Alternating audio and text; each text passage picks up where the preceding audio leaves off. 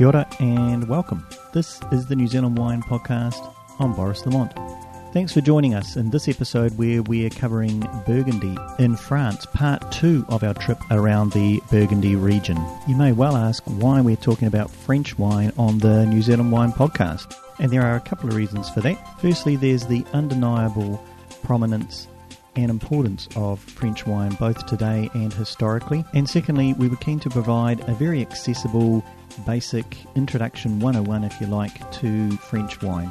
So we certainly hope this serves that purpose. As I said, this is part two on our series of the Burgundy region in France, and we're speaking with Jean-Christophe Poizart, who's an importer and distributor of French wine in New Zealand, and also Mark Today, who you will hear uh, has very extensive knowledge of French wine and quite a connoisseur. So right now, let's have a chat with Jean-Christophe and Mark. So welcome, gentlemen. Thanks for coming along again. Good night. Thanks a lot. Good evening. good evening. And um, so, what what would uh, be the next region as we move through Burgundy, uh, Jean Christophe? Ah, well, I think, um, Mark, do you think we should talk about um, Côte d'Or, the, the Golden Slope? Côte d'Or, yeah, it's the glamour glamour zone of Burgundy. That's right. Yeah, that's right. So, um, a wonderful uh, sub-region of uh, of um, of Burgundy, which um, Côte d'Or, um, as we can probably translate it as uh, Golden Slope, and is made up of uh, two uh, smaller um, sub-region, and uh, um, from the north, uh, Côte de Nuits, and, and to the south, um, Côte de Beaune. It's probably a little bit the, the mecca, or certainly Côte de Nuits is the mecca of, uh, of Pinot Noir. Yep. And uh, the Côte de Beaune would be uh, more the mecca of, of Chardonnay grapes. So um, they they're about the same size, both both of them actually, which is um, um, Côte de start just uh, at the um, uh, suburb of uh, of Dijon, just south, and um, and probably um, only a few kilometers actually um, from uh, from the south of Dijon, and then finishes in uh, in the little um, village of uh, Corgoloin. So it's about 20, 25 kilometers long, really, of a very thin, narrow strip of vineyards, about 200 to 300 meters um, wide, and uh, and all the best vineyard, of course, are planted at the foothills of this uh, of these slopes, and um, with normally south southeast exposed, uh, wonderful kind of terroir there. Um, of course, classic of of Burgundy, which is uh, um, what we call in French argilo-calcaire, which is uh, clay and limestone, which uh, um, which is uh, a wonderful uh, terroir for uh, for Pinot Noir, really. And um, wonderful, famous little villages in the Côte de Nuits, probably some of the most famous villages, would you say? Mark, I mean, you know, Gevrey, Chambertin, Chambolle, Musigny. I mean, they're all names that makes you Vosne-Romanée, you know, makes you dreams, don't they? Absolutely. Yeah, and uh, and um, very expensive wines. Um, Côte de Nuits hosts something like over 25 over 33 uh, Grand Cru. So they're, they're, it's really the the the epitome of uh, of um, of of Pinot there really, and Mm.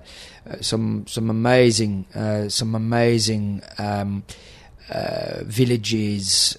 Um, which are very small. Um, we tend to forget that uh, the average size of a of a vineyard in the in the Côte de Nuits, I think, is less than six point five hectares.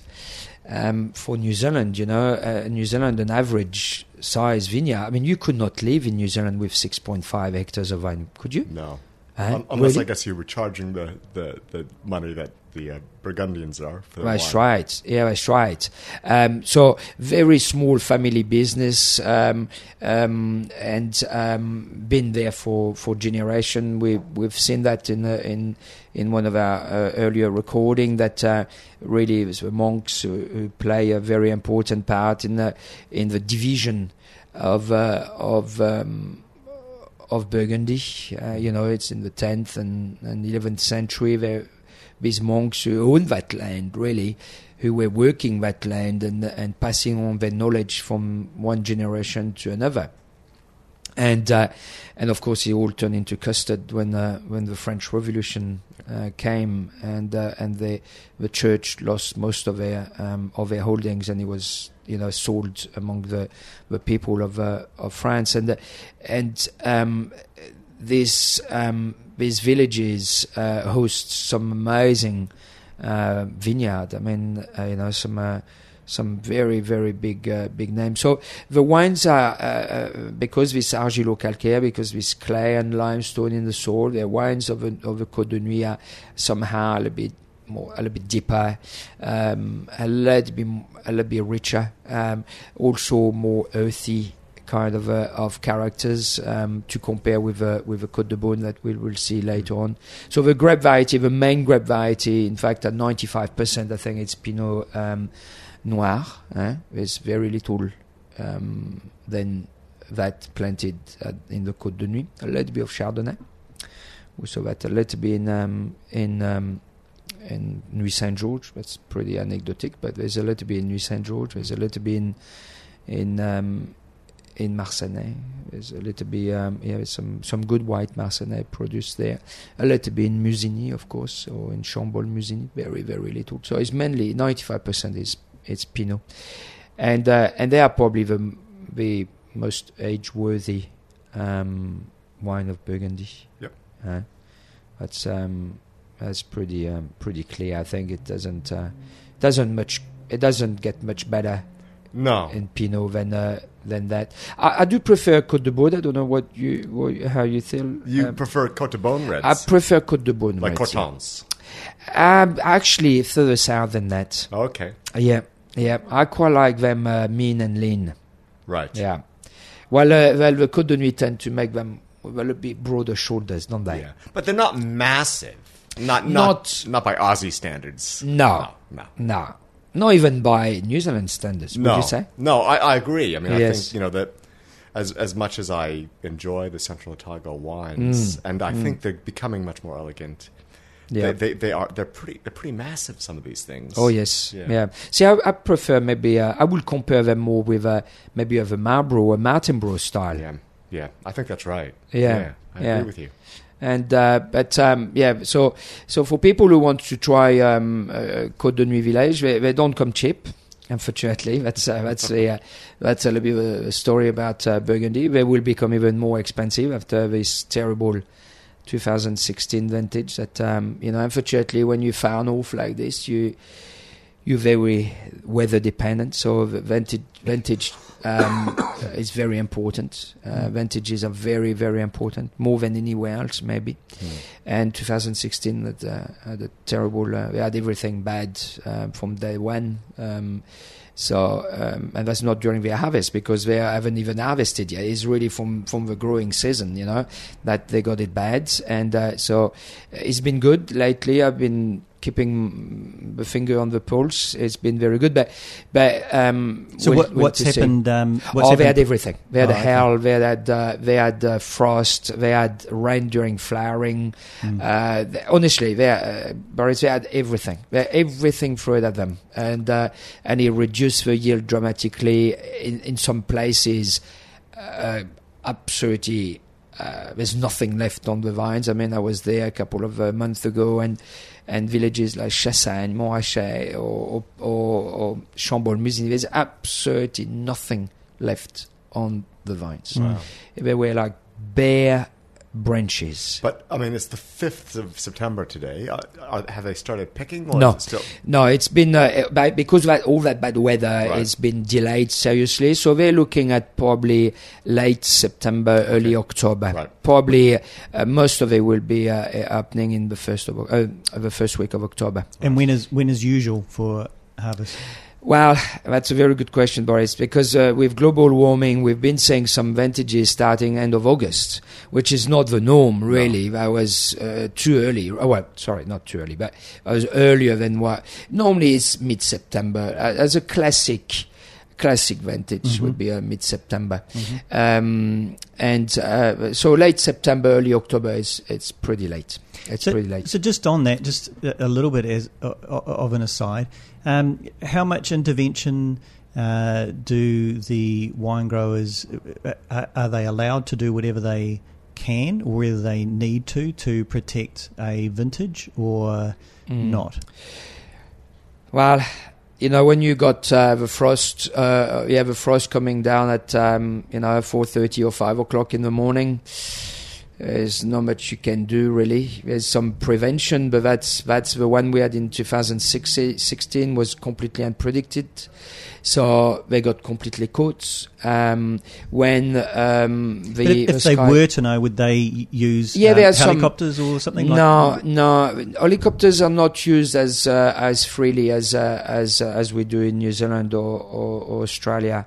Um, no, but there's some other ways of doing it. So there, um, you you can uh, put little chaudière, what we call little chaudière, which is like they're like um, um, fire pots. Right, smudge pots, I think. Uh, how do you, These say- yeah, how would you pots. say? Yeah, Uh, you know, to keep them warm. You know, uh, the, another way would be to spray a very thin, um, a very thin um, layer of. Um, of water over them, so it just protects the, uh, you know, it just uh, protect the the Fru- Fruit. by freezing around, freezing around the fruit. yeah, yeah, and uh, and that's probably mainly uh, at the flowering season. But uh, uh, yeah, there's few ways of uh, of doing it. There's also the big, uh, which we do use a little bit in New Zealand. You know, the um, kind of um, Or the Like the windmills. wind windmills Yep. kind of thing, just to make sure that the the air Air's is moving. brassed, is Mm. moving. Mm. Uh, but no, it's it's uh, that's Mother Nature, and Mm. when Mother Nature decide, then uh, it's you Yeah. got to take it on the chin.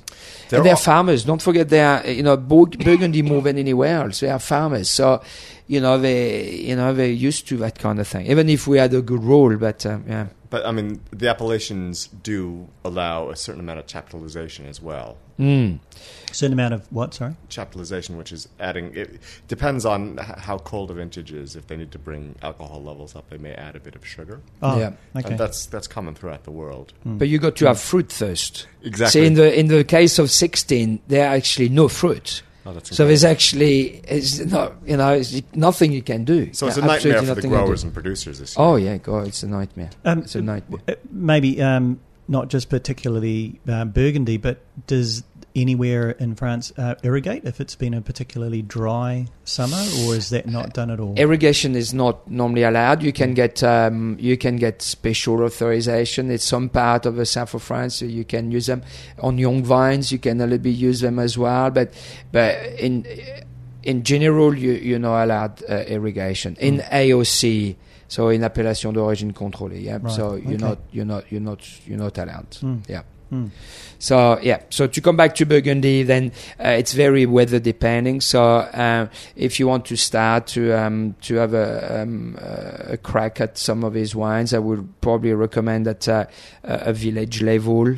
Um, so you know, a Gevrey-Chambertin village or, or a Chambolle-Musigny, that will give you a, a good indication. They they are not user friendly. We got to you know to warn the the, the consumer. They they're not um, as charming as our New Zealand Pinot.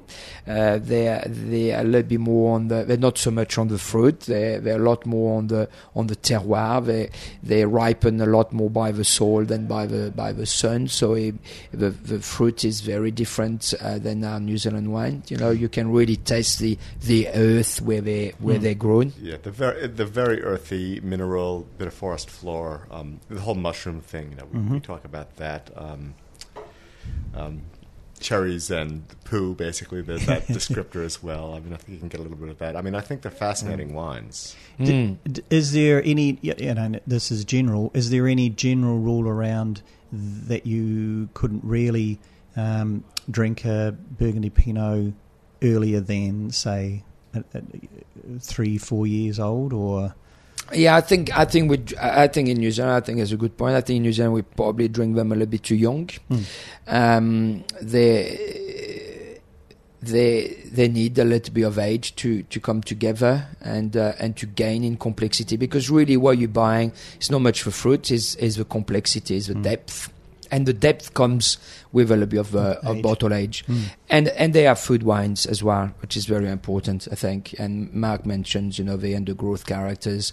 Well, you, you know, you match that with you know game foods. Um, you match that with mushrooms, fungusy kind of thing, and uh, and they're wonderful. But but uh, with a little bit of bottle age, uh, that's definitely help. But uh, that kind of uh, harshness about them sometimes, and uh, and yeah, and they don't.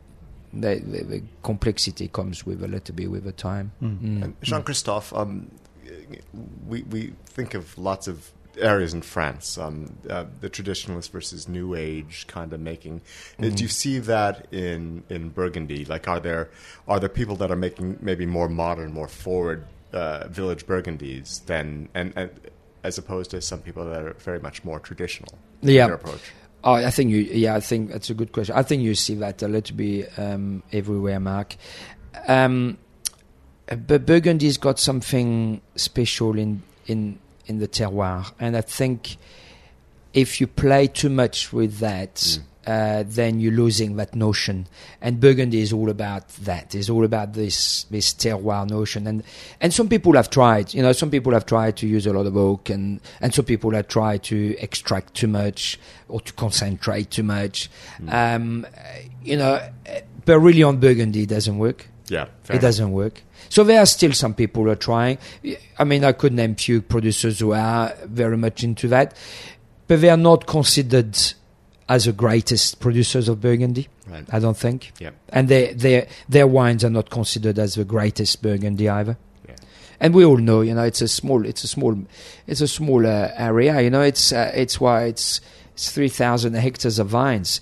It's uh, it's a, little bit bigger than Central Otago. So every eh, you know everything very quickly. You Mm. know, and they've been doing it for since the tenth century. So.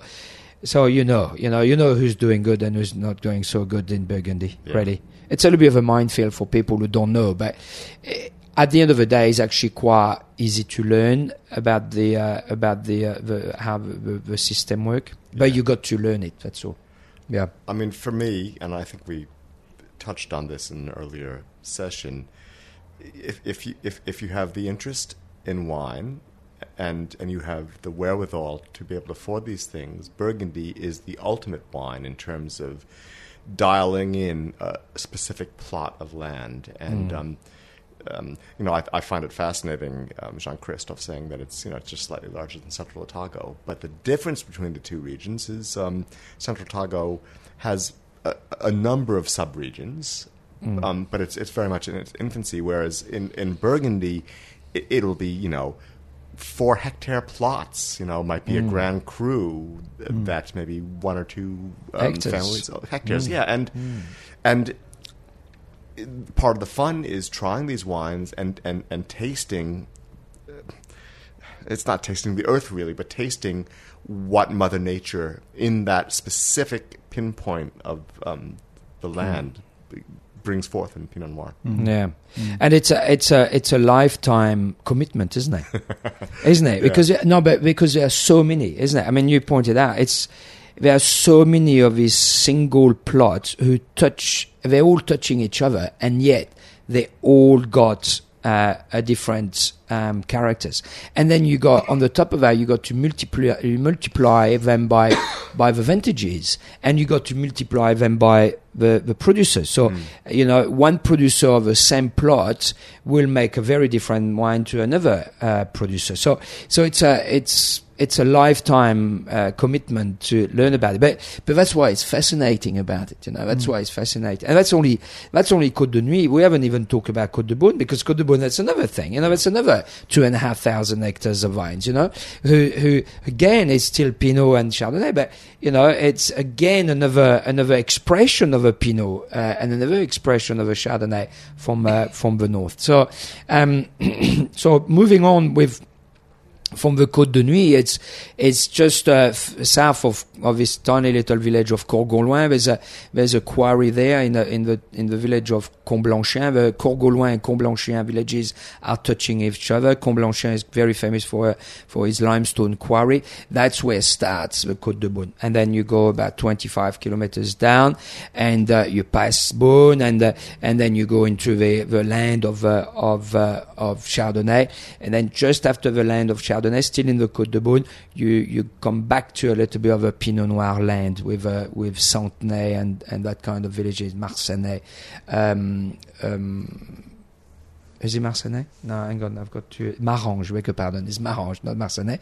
Marsannay is right at the top of the Côte de Nuit. So, um, so if uh, if Côte de Nuit was a little bit the, the Champs Elysees of uh, of Burgundy, uh, then uh, then the Côte de Beaune will be the Place Vendôme. I don't know. You you look puzzled to me here, Boris. But Place Vendôme, this is where it's it's a wonderful square, a wonderful place uh, in uh, in in Paris, where is a square place, in fact, where you will find uh, um, the Ritz Hotel and uh, and right in the middle of this square is the, um, the statue of Napoleon. It's a it's a place that was built um, in 1702, I think, to be honest, um, to be exactly perfect, um, um, spot on. Uh, but what the particularity of this Place Vendôme, this is where uh, you have the most expensive and the most exclusive uh, jewelry shops. Yeah, this is where you get your diamonds from the expensive ones. so Côte de Beaune is a little bit that, you know. Mm-hmm. If if uh, Côte de Nuit is the Champs Elysees with uh, Arc de Triomphe, you know, it's all pretty grand. Here is all uh, in the Place Vendôme is all very precise and right. very okay. very shiny. Mm-hmm. And I think Côte de Beaune is uh, it's exactly that, you know. Um, eh, the wines of uh, of Côte de Beaune is uh, the, the soil is is it's a little bit more limestone. It's not as deep soil like uh, like the Côte de Nuit the clay is not as deep, is not as rich, is not as as reddish um, in some places, in most places, I say. And it makes wines a little bit more lifted, uh, what we call aérien in French, or a little bit more lifted, a little bit more precise, uh, a little bit, a little bit leaner, slightly leaner, a little bit more, a little bit more like a like a diamond. You know, you you you got to know what you're doing when you look at the diamond, yeah, and then it's pretty much the same with Côte de, with Côte de Beaune. Côte de Nuit is a little bit more, a little bit more in your face. It's a little bit more user friendly.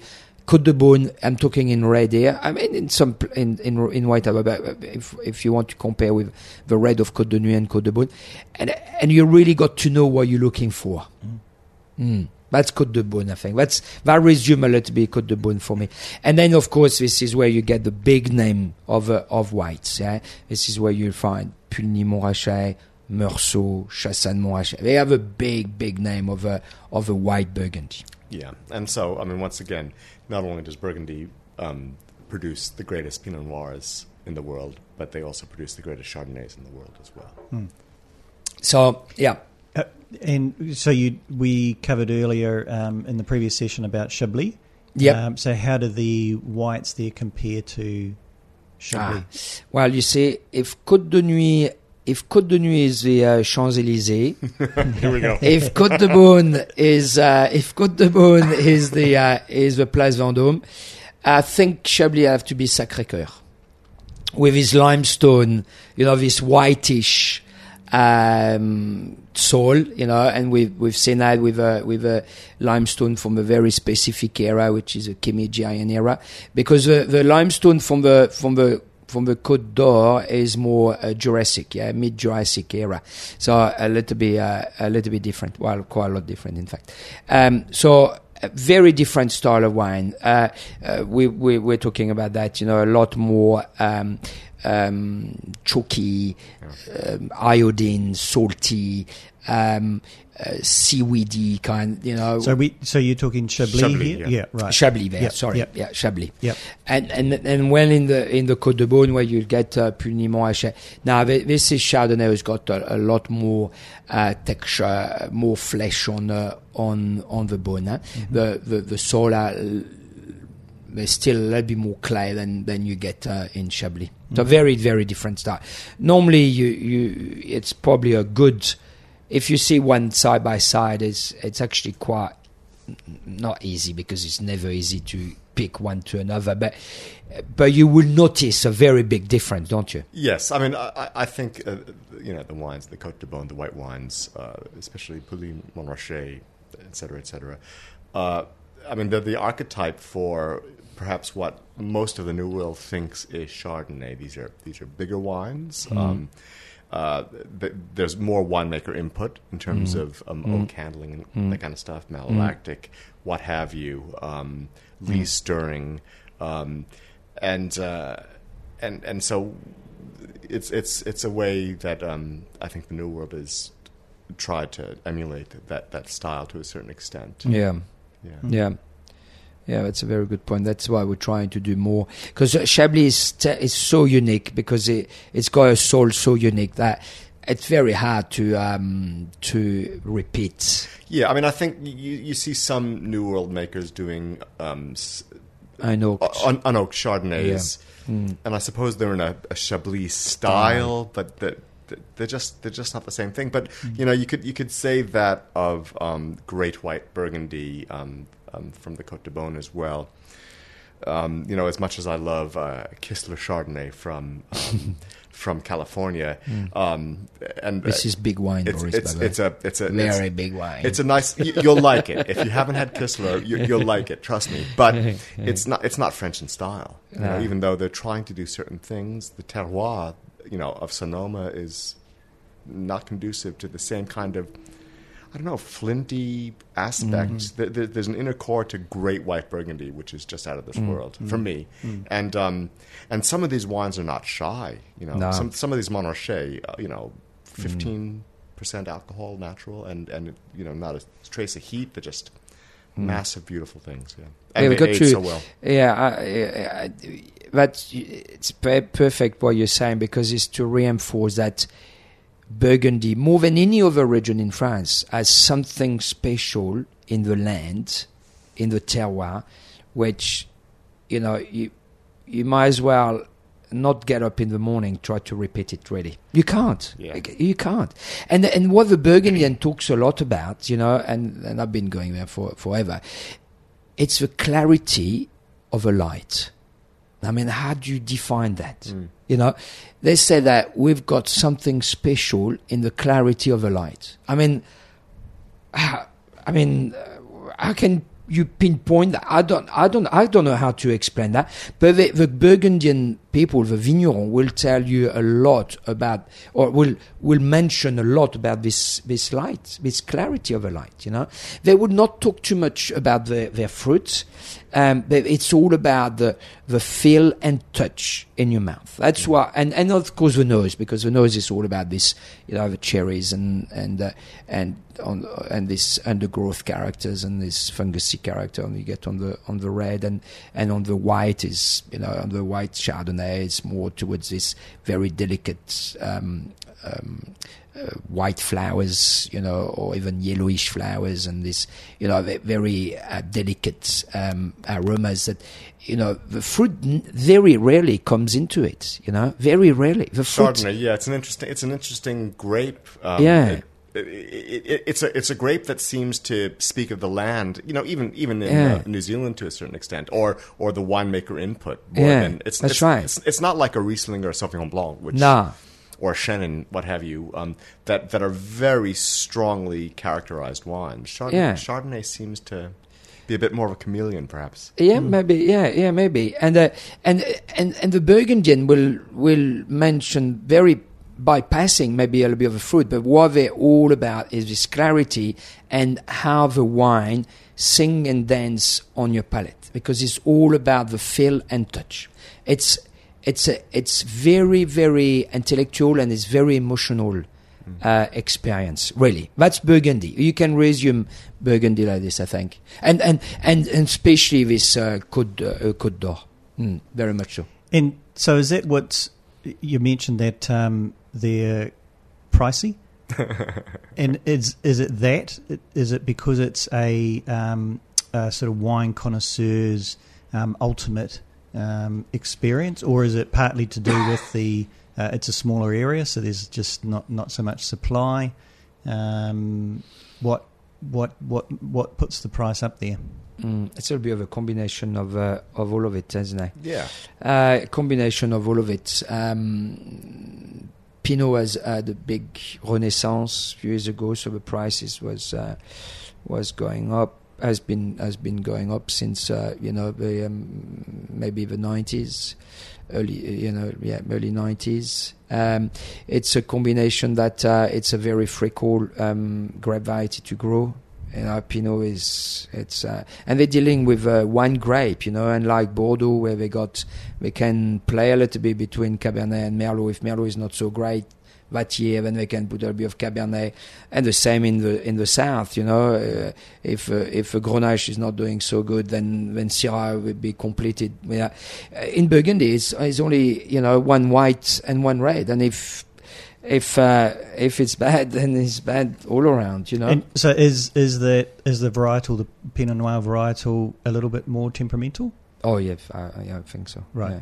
I'm not. I'm not so. Um, uh, you know, uh, don't know much about the you know the, how hard it is, but I know it's it's it's pretty fickle. Yeah, It's pretty hard. Yeah. You should ask a winemaker that. Yeah, Yeah. that's right. Yeah. Um, yeah. So so a few so a few factors then and um, Yeah, a few factors. So Yep. yeah, yeah, everything and popularity and uh, and some some producers are becoming um, as famous as anything. So you know, people want their wine, so they you know they, they're paying a little bit more for it. So it's pushing a little bit the prices up and and But- things like this. But as you've mentioned, there are um, Burgundies available for the um, average consumer. Uh, Yeah, very much so. I mean, yeah, um, and I tell you what, uh, you know, New Zealand is a very good place to to purchase this wine. At, at the, uh, this weekend, we had uh, an Australian, uh, um, a completely Burgundy nut uh, from Australia. He's been transferred here for six months, and he can't believe how good value the Burgundy wines here in New Zealand to compare with Australia. Yeah, well, It things just are very expensive in Australia. I mean, there's a wet tax there that is Yeah. out of control. And then the and then the margins must be big. It's Yeah. it's it's it's just can't believe it. I mean, it just can't believe how cheap it is here, Yeah. the Burgundy. So anyway, it's still expensive. There's no doubt. A village wine, you still have to buy, you know, close to hundred dollars for a, a bottle of Ah, village. okay. A, a very For a good famous one. village. Yeah, for a for a very good village. Yeah, Right. for a very good village. Yeah. Um, and um, and and then of course you've got the classification of uh, of Burgundy, which you know above the village wine you got a premier cru, which is you know um, um, a, um, uh, some block of lands which are um, recognized as having better exposure or or better kind of soil and and and so forth. And the, and the wines uh, are a little bit more special and and it makes it commands a little bit more pricing a bit higher prices. And then on the top of Premier Cru you got Grand Cru which is even more uh, even much smaller. I think we got 33 Grand Cru in uh, in uh, in Burgundy and and that makes even more pricey because there's even less um, volume produced of these wines and and the soil is so you know so exceptional, you know, um, that they were already recognized in the 10th and 11th century by the monks that this block of lands were special, and we still recognize them as very special. So they have something, yeah, special in them. You know, it's not from one day or another we say, oh, this is Grand Cru material. No, this is since the 10th and 11th century. Mm. Mm. So, um, so it's very expensive. I mean, th- there are times when you can get a premier cru that is at, of Grand Cru uh, quality, and Mm. and it's one way to to maybe justifying the price because premier cru are, are very expensive, Mm. Mm. um, especially from great producers. Um, but yeah, the Grand Crus are can be something else, Mm. else that can be close to a religious experience. Yeah. Yes. yeah, no, it's true. Yeah, it's true. Yeah, it's true. So it's worth it's worth actually put that on the bucket list Mm. to have a you know. But it's very hard to find the right one as well. But um, Mm. You probably need some guidance, somehow. you, you definitely, I think, in Burgundy more than anywhere else, you, you Mm. will need a little bit of guidance. Mm. I mean, I have some friends uh, that that have that that open. Continue, they, they want to show me the light with Burgundy. They keep on opening some nice Grand Crus for me, and and they're all very very good. But quite a few of them, are disappointing yeah, just a little bit. Especially when you consider, you know, the price. yeah, three to five hundred dollars for the bottle. I'm thinking, Mm. well, Mm. Yeah. Yeah, it's uh, it's um it's that's Burgundy though. Yes. That's that's so classically Burgundy. But uh, you can be, you know, wonderfully surprised with a, a, a village and, and terribly disappointed with a Grand Cru. So would you would you say that the highs of Burgundy are probably as high as you can get in, in wine in terms of appreciation, but a, a place like Bur- uh, Bordeaux is a much more consistent um, region in terms of producing excellence at a variety of pi- price points. Yeah, it's a much bigger area as well. You know, you're looking 125 or so, 130 hectares of vine. So to compare with 29,000 in Burgundy. So, so you, but let's face it, you know, it's uh, it's nearly three times over three times the, the time the the size. Uh, you got as much rubbish in in Bordeaux. Mm-hmm. You know, you've got as much rubbish in Bordeaux, really. Right. Um, but they got they got uh, Bordeaux's got this um, few grape variety, and they can they can fall off if uh, fall on if uh, fall on it. You know, if uh, if uh, one is not so good. Yeah. Burgundy, you can't. Burgundy, you, you got you got you got Pinot. If you haven't got Pinot, it's Chardonnay. So you know, it's uh, it's pretty limited the what you can do with it. Mm. I mean, one thing that I've noticed amongst um, the uh, the train spotting wine aficionados throughout the country, um, when I start talking about my, my love of Barolo or, Mm. or or actually more Northern Rhones or or uh, Californian Cabernet or, or Bordeaux, they they sort of s- give me a smug look and s- superior look and say, "Oh well, you know, you obviously haven't discovered Pinot Noir yet, Burgundy yet," and it's like, "Well, here we go." And I, I get this everywhere, you know. Um, Right. You get to a certain level one gets to a certain level of collecting and wine appreciation and you start chasing that holy Right. grail Yep. that, yeah, that's exactly right. that pinot noir and great chardonnay can can provide Mm. Yeah. But it's uh, but uh, like we come back. It's uh, it's you know you, you can never find it sometimes. yeah You know, I'm sure. But uh, but when you when you when you get a good one, it's it's pretty pretty special. Mm. Yeah. Mm. Well, that um, that would be a good note to finish on, I think, gentlemen. So thank you once again. Pleasure. It's been um, been very insightful, Mm. and um, we'll be back again shortly. Yep. thanks Okay. boris Thank Cheers. you. Bye now. Bye. We've been speaking with Jean Christophe Poisat and Mark today in part two of our look at the Burgundy region in France. If you'd like to hear more, just check us out online, the New Zealand Wine Podcast, and also while you're there, check out some of the other great podcasts on podcast.nz. Be sure to check in shortly to listen to part three of the Burgundy region in France. Thanks for listening. Hey, konā mai. Bye for now.